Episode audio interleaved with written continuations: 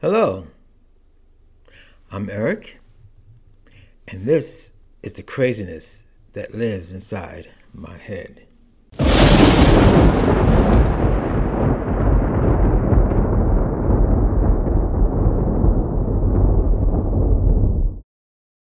In this podcast episode, I want to talk about quality of life as we see it. It has come to um, my attention now since I'm old, and I've been talking to a lot of people, clients, and friends, and just people in general who are my age or older. Mainly, I'm right now. It's mainly the ones that are in their 80s that I've been having this conversation, and you don't think about it when you're young. Some don't. I, I haven't for a long time, and it's called death. Two things you don't think about death and growing old when you're young.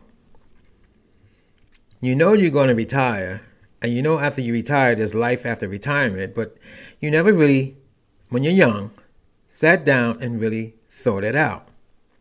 Now, since I'm getting closer, as I say, closer to the grave, and I have a lot of clients in their 80s, the conversations do pop up. I had one client, he was in his 70s, and we were talking about quality of life. And he wanted, he said that he would love to live to 100 and change, probably to 120. And I said, well, living to 120 can't be too much fun if you're bedridden. And then he admitted, he said, You're right. Nobody wants to be bedridden. What's the quality of life of that? And then I used to have a joke. I hope I hope it's still a joke that when it gets to the point that I can't do anything for myself, just give me a bottle of rum, 151 rum, and a dust joint, and leave me on the highway.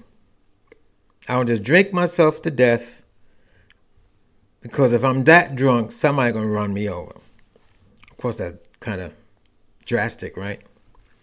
But this, but the case is, what's the sense of living if you don't have a good quality of life? If you're a person like the guy I was telling you about, wouldn't mind living to 130 or 120, he's very active.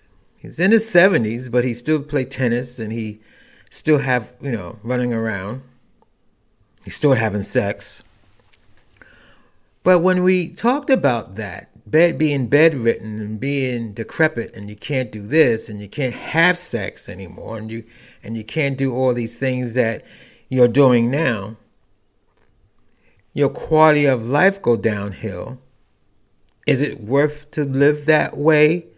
Not be able to do any of that those things for for well, he's 70 for 30 or 40 years? I don't think so. And he admitted that no, he wouldn't want that. The quality of life. Now, I call this podcast the, the quality of life as we see it. Because there's some people, even when I was young, the way they were living their lives, I didn't think it was a good quality of life. One of the reasons why I got sober in 1984 because of the quality of life. That and then I was going to lose my job. But basically, well, it's the same thing because if I lost my job, I had a very good job on Wall Street. If I lost that job, I would have lost everything. I would have lost my apartment. I think I had a car at the time. I would have lost my car. I would have lost everything. And without those things, and those were things, I felt my quality of life will not be what I want it to be, as I see it. Now, the reason why I say as we see it, because I had friends back then. I might have a couple now and just don't know it. I had friends back then they, they didn't have a job. And if they did have a job, they were living from paycheck to paycheck. They didn't have an apartment. They didn't want an apartment. They always wanted roommates. And if they had roommates, those roommates most likely was their drug buddy or drinking buddy. And then that's all they did. They had these cheap jobs paying uh, minimum wage. Long as they had a, roof over their head, a TV, and drugs, they were happy, and that was the quality of their lives for them. For me, I thought it was, you know, I can't live that way. It's quality of life as we see it. And as we get older and we lose a lot of bodily functions, then you want to know what is the quality of life for me for me. I'm not I don't know what it is for you, but I know for me, no, I don't want to be a I don't want to be bedridden. I don't want to be walker. I want to be honest with you. I don't know how long I would live if I had to use a walker or a cane or or all these things that a lot of older people have to do in order to get around. That's their quality of life. Would I want that quality of life? I don't know at this moment. But the the the one client I had who got me to thinking this way, he's a client for two years now. He's diabetic. He's on insulin. He's 70, what? He's older than me, so he's about 73, 74 years old. Um, he had a shoulder surgery. He had a lot of surgery. I think he had a stroke, and I think they put a stent in his heart. And he was just going through the details since the, the two years that I've he was my client, all the things that he went through. So this last session we had, he brought up the subject. I didn't. He did. It had nothing to do with quality of life. He was talking about a couple of friends of him who also had di- diabetes. He's diabetic and high blood pressure. And one of his friends, he said, committed suicide. He was on insulin. And he said he was on the uh, dialysis. And when he got on the dialysis, his quality of life really went down. He couldn't take the fact that he's on it three days a week. It tires him out which only give him two days or whatever to, I guess, to live the life that he wanted. I guess I'm not sure. He was just saying three days a week. He gets after um, they stay on that machine. He said all day. Then he's retired. He can't do this, and he said the guy had called him up and said that he don't know he couldn't handle anymore. And the guy went and bought some cocaine and overdose because he couldn't take life the way it was. His there wasn't a quality of life that he wanted, so he took his life.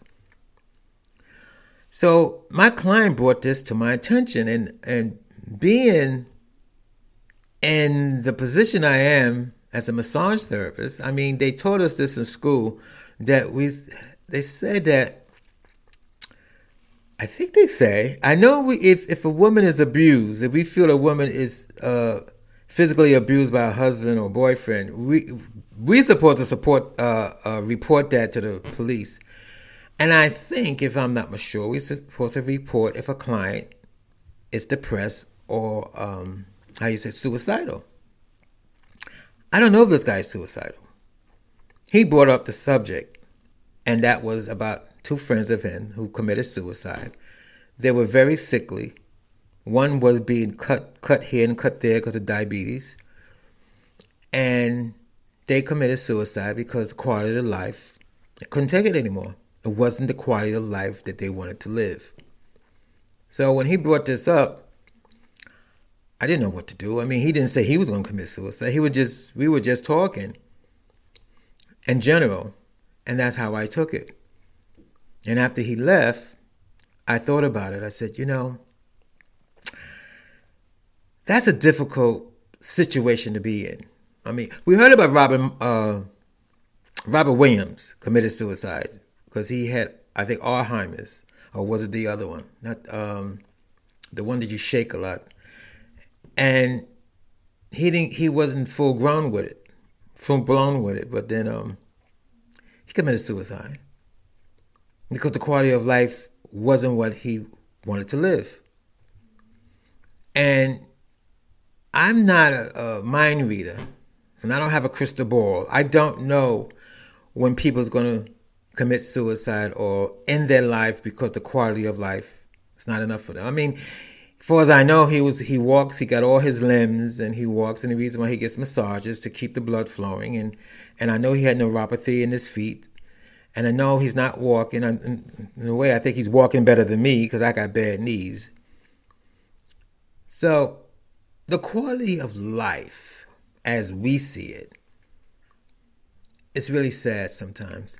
There's a movie out. Um, um, Spielberg made a movie back in what 2000 2001 i think it's called Gattaca and in that movie it has to do with um uh how you said dna um manipulation where people can have kids because in this in this movie uh, a couple wanted to have an athlete kid and they messed with the dna and the kid was an athletic and he was one of the best in in in, in the world but the kid got into a car accident.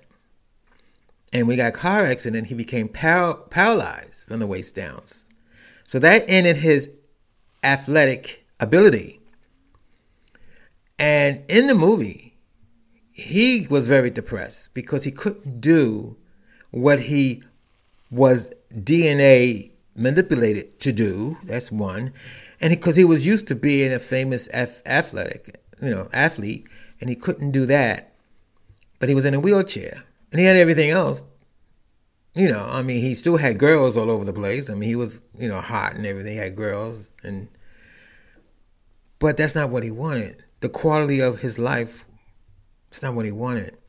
He committed suicide in the movie, and I remember that movie, and I thought, wow, you you're just in a wheelchair. I mean, you got all these people around you. You you still look good and hot. And I don't know about the other thing because they don't talk about that in the movie. But you got all these women around you, and people want to be around you. But no, that wasn't what he wanted. The quality of life wasn't great, great for him, so he committed suicide. And I don't know what the quality of life for me or the quality of life for anybody. All I know is when my client had told me that story, this is what that's what got me to do this podcast. Because when you're young, you don't think about it. I'm gonna be honest with you. When I was young, I was in car accidents, and, uh, getting arrested by the police. I was all over the place. I wasn't thinking about death, and I wasn't thinking about the quality of life. But now, since you're older, when you get in your 70s and you know you're coming closer, closer to death, yes, now you start thinking about the quality of life and how long do you want to live the way you're living if you cannot have the quality of life to enjoy life. This is Eric, and you just heard the craziness that lives inside my head.